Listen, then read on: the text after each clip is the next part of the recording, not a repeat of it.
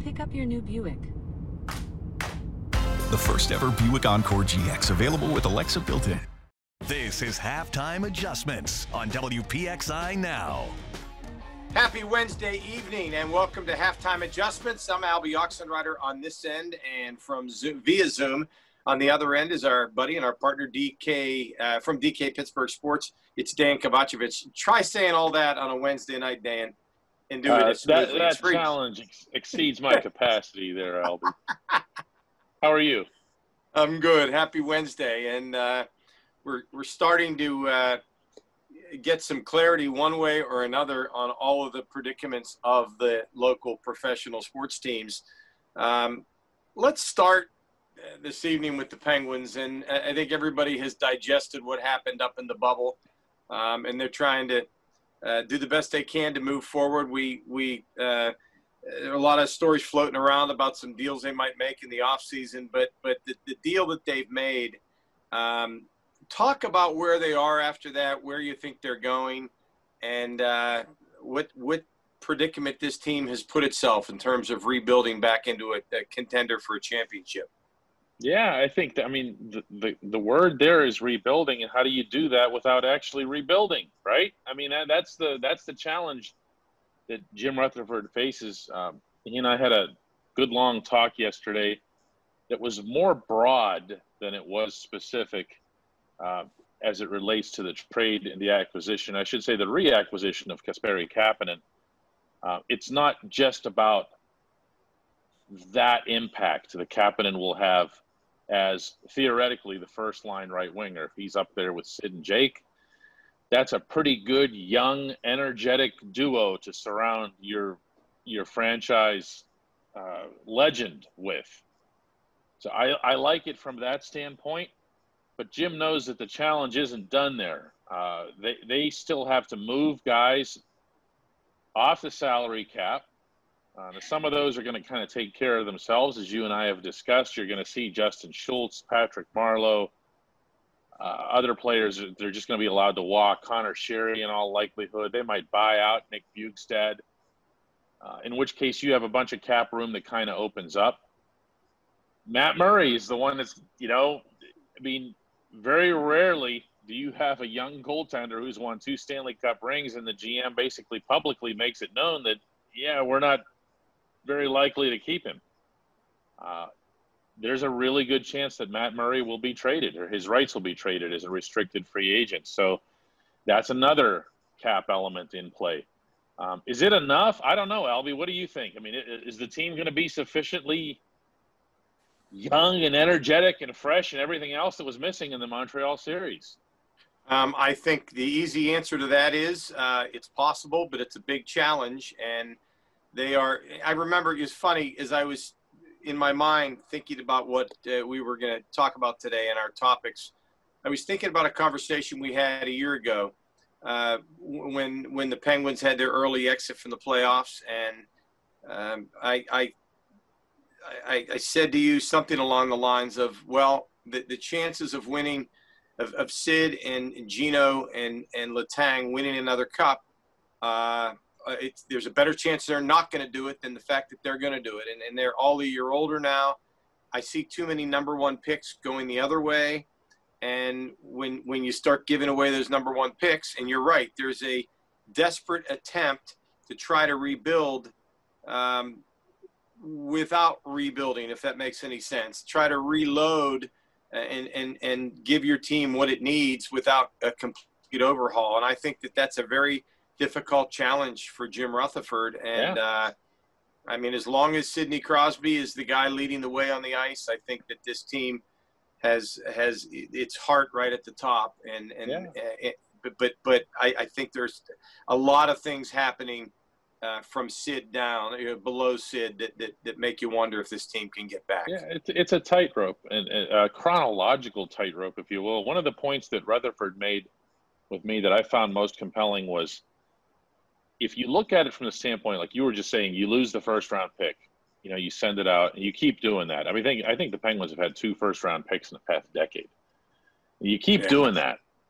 And you wonder what, what the impact is. But if you send out that pick and you get back a young player with years of control, meaning you know that he, you know, how, however many years you can keep that player before he can hit the uh, unrestricted free agency, the true open market.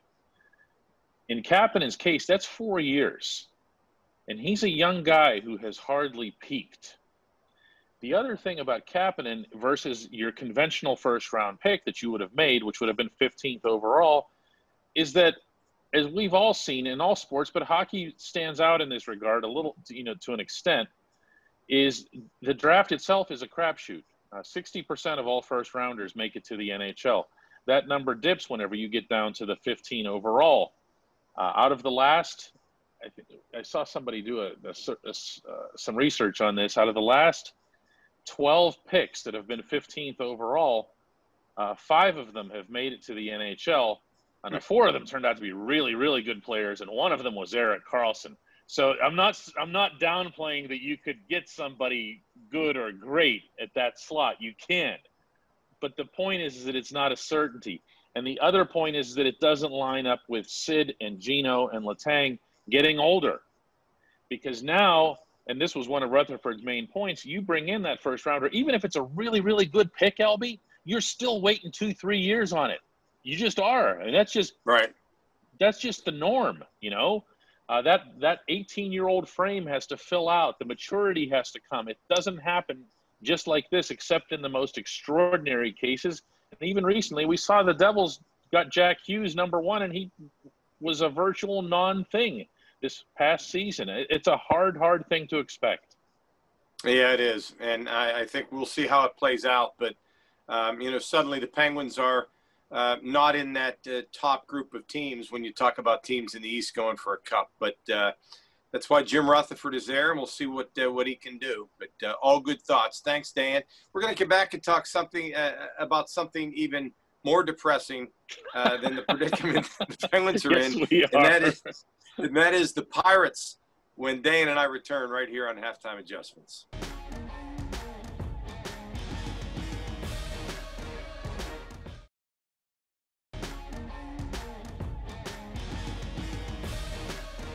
Welcome back to halftime adjustments. We've solved all the Penguins' problems, so Dan and I are ready to tackle the, the, Pirates. Uh, hey, they they had that uh, they had that three game sweep. That was certainly a uh, a high point of the of the first stretch for the Pirates. But but but the, the offense, Dan, is just uh, it, it's difficult to watch sometimes, which begs the question: Is this the Pirates' worst offense ever? At least what we have seen from this offense. I I can't explain it. I think there's a lot of parts, a lot of facets to what's happened to the Pirates in 2020 that are very easy to explain. Beginning the, with the fact, the obvious fact that they have 13 guys injured, 13 players. Yeah. No one right. talks about this, Alby. It's just like, oh, they had a low payroll, they were going to stink, and that doesn't matter.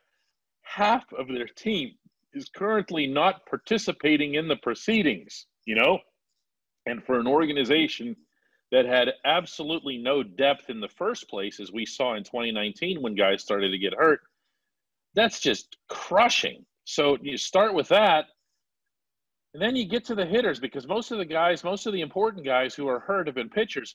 When you get to the hitters, what's the excuse? You know, look at this lineup right now. Look at the batting averages. Forget the advanced stats and everything else. Just take it to the, the rawest basics. And that everybody's under 200 or right at 200. Josh Bell, Adam Frazier, Kevin Newman, Bryan Reynolds, who looked like Rod Carew as a rookie, you know, uh, he's in that territory.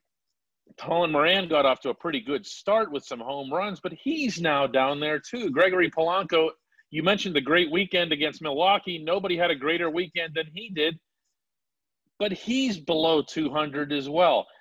Um, I don't have anything here for you because it's not like they changed hitting coaches.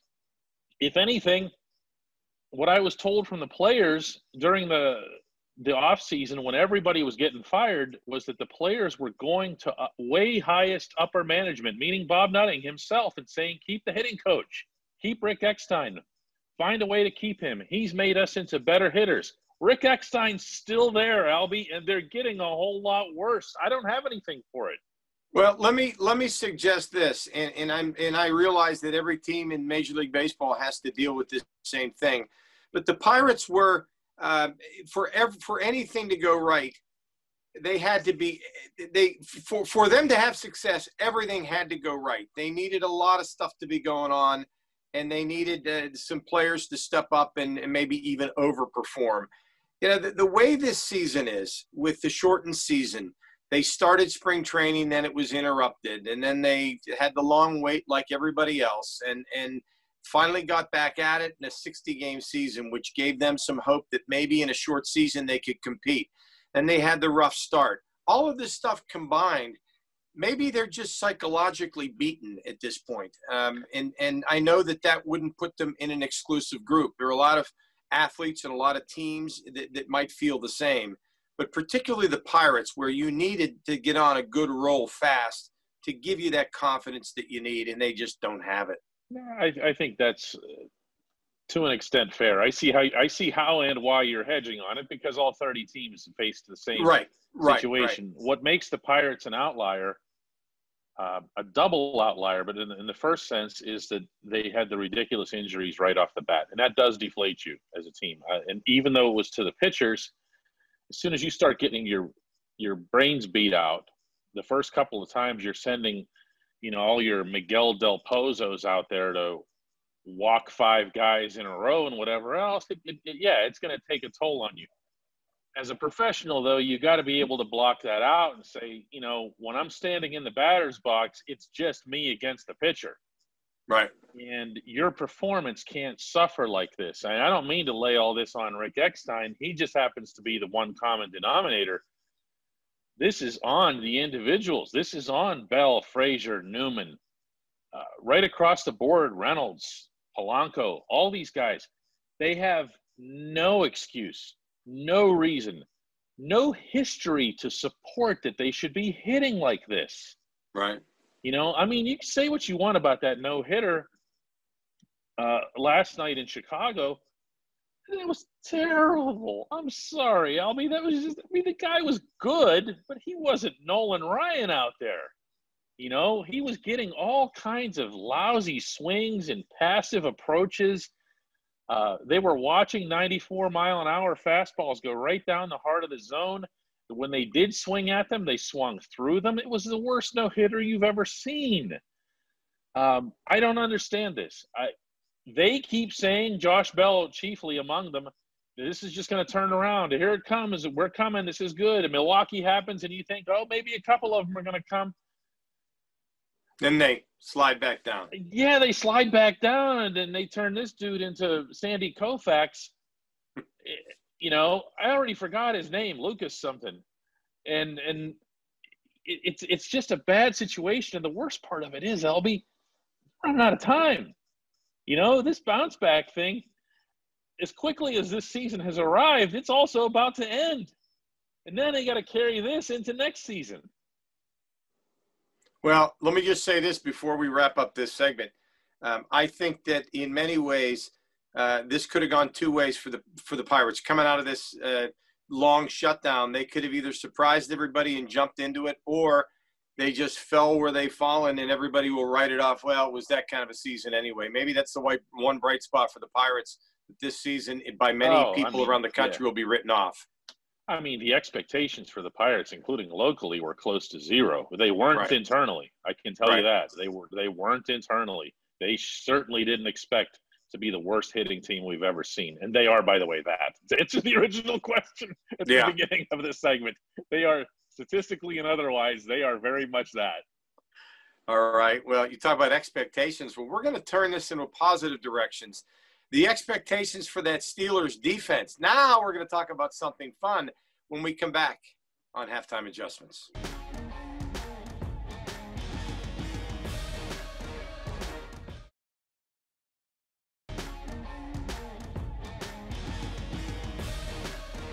Welcome back to Halftime Adjustments. Dan Kovacevic on the other end. I'm Alby Oxenreiter. And yes, it's time to talk about the Steelers.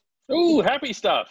The WPXI Steelers Training Camp Report, sponsored by SmailKia.com. Yeah, happy stuff. The uh, the Steelers are in a position now where they can be the team that lifts everybody else up in this town. Um, the, everything seems to be a okay with Ben Roethlisberger and his elbow. Um, we're hearing great things coming out of camp from T.J. Watt and other players about the intensity um, the, the regular season begins in, in less than three weeks now. In fact, two weeks from tomorrow night is the NFL opener. So we are moving close to real games for the Steelers. And the great news is that defense uh, is talk about expectations. Well, I'm I'm expecting this defense could be superb, and that's great news for the Steelers to go along with Ben's return if he stays healthy. Dan, can this defense? Uh, am I am I thinking straight? Can this defense be even better than they were last year when they forced so many turnovers and took the ball away so much? That's tough. I mean, that's tough. I I think there are components to it individually that can be better. I think to ask any defense through NFL history to have back-to-back 38 takeaway seasons is is going too far. Uh, there's too much that has to happen by way of luck. And I say that with all due respect to how well, in particular, Minkah Fitzpatrick, Joe Haden, uh, Steven Nelson, Devin Bush got their hands on the football. That's the obviously the biggest component of the takeaway. I mean, I'm leaving out TJ and Bud getting to the backfield and knocking the ball out of the quarterback's hands. Uh, it's it's going to bounce after you do that. And last year, if we're being honest here, the ball bounced very much in a friendly way to the Steelers. Those fumbles, you remember the one couple that Devin Bush had where they just just showed up right yeah. between his numbers. Yeah. Uh, that's that's great. You want to be that guy who's the ball hawk, who's near the ball. But it's asking too much, I think, to go for 38.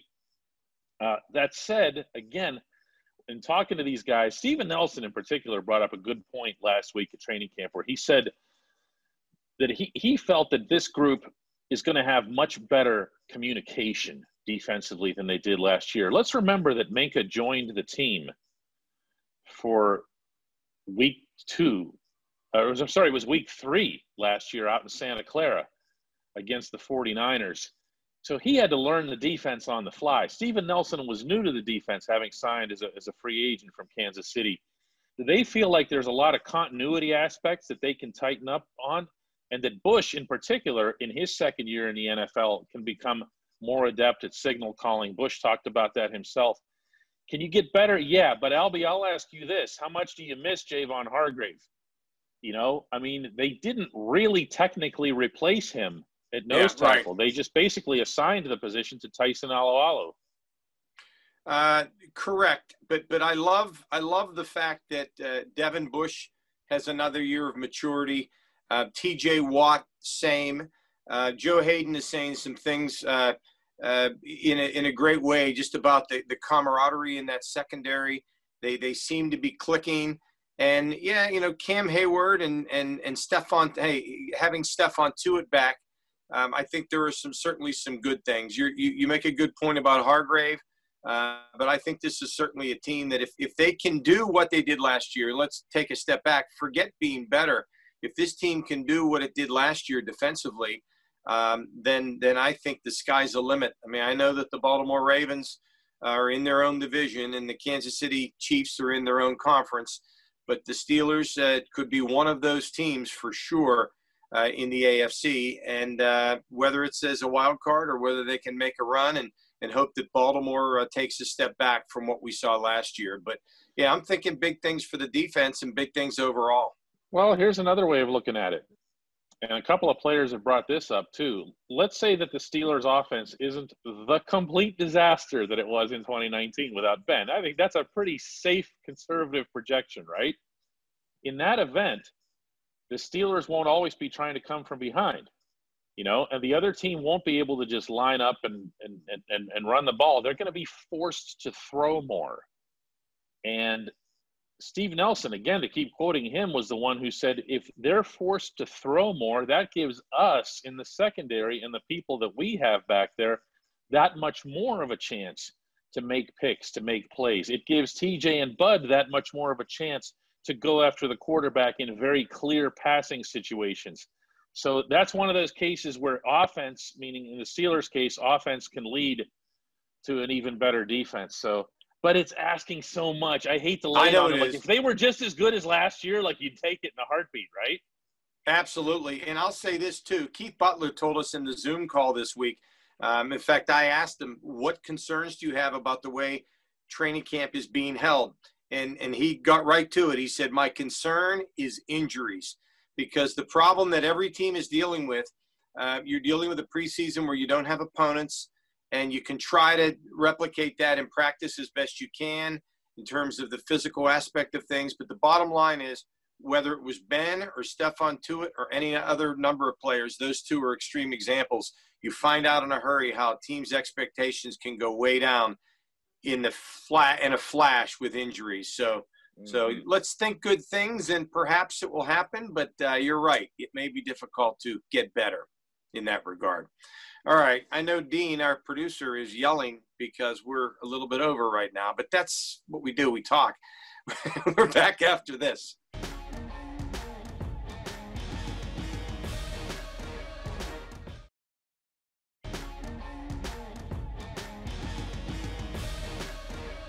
Welcome back to halftime adjustments day, and we saw hockey come back and baseball come back, sort of in Pittsburgh, but football coming back. Now that is something to get excited about because uh, we will see it play out long term. We hope for the Steelers. We're we're about two weeks away. That's not a bad yeah, thing. no, I I think I think it is. I mean, I would say that hopes are mostly dashed as as it relates to getting humans in there to watch, meaning at Heinz Field. We're going to see some of that around the NFL. We're already seeing some of it with practices and so forth. There's been no indication of that for either of the two Pennsylvania franchises. Obviously, uh, we'll see. We can hope. You know, it, look, one way or another, they're going to be playing, right? With or without people in there watching, and they look like they're going to be very, very good. Absolutely. And by the way, roughly half the NFL teams, as of this conversation, will start the season without fans. Stay tuned. I'm Alby Oxenreiter for Dan Kovacevic. See you next time here in Halftime Adjustments.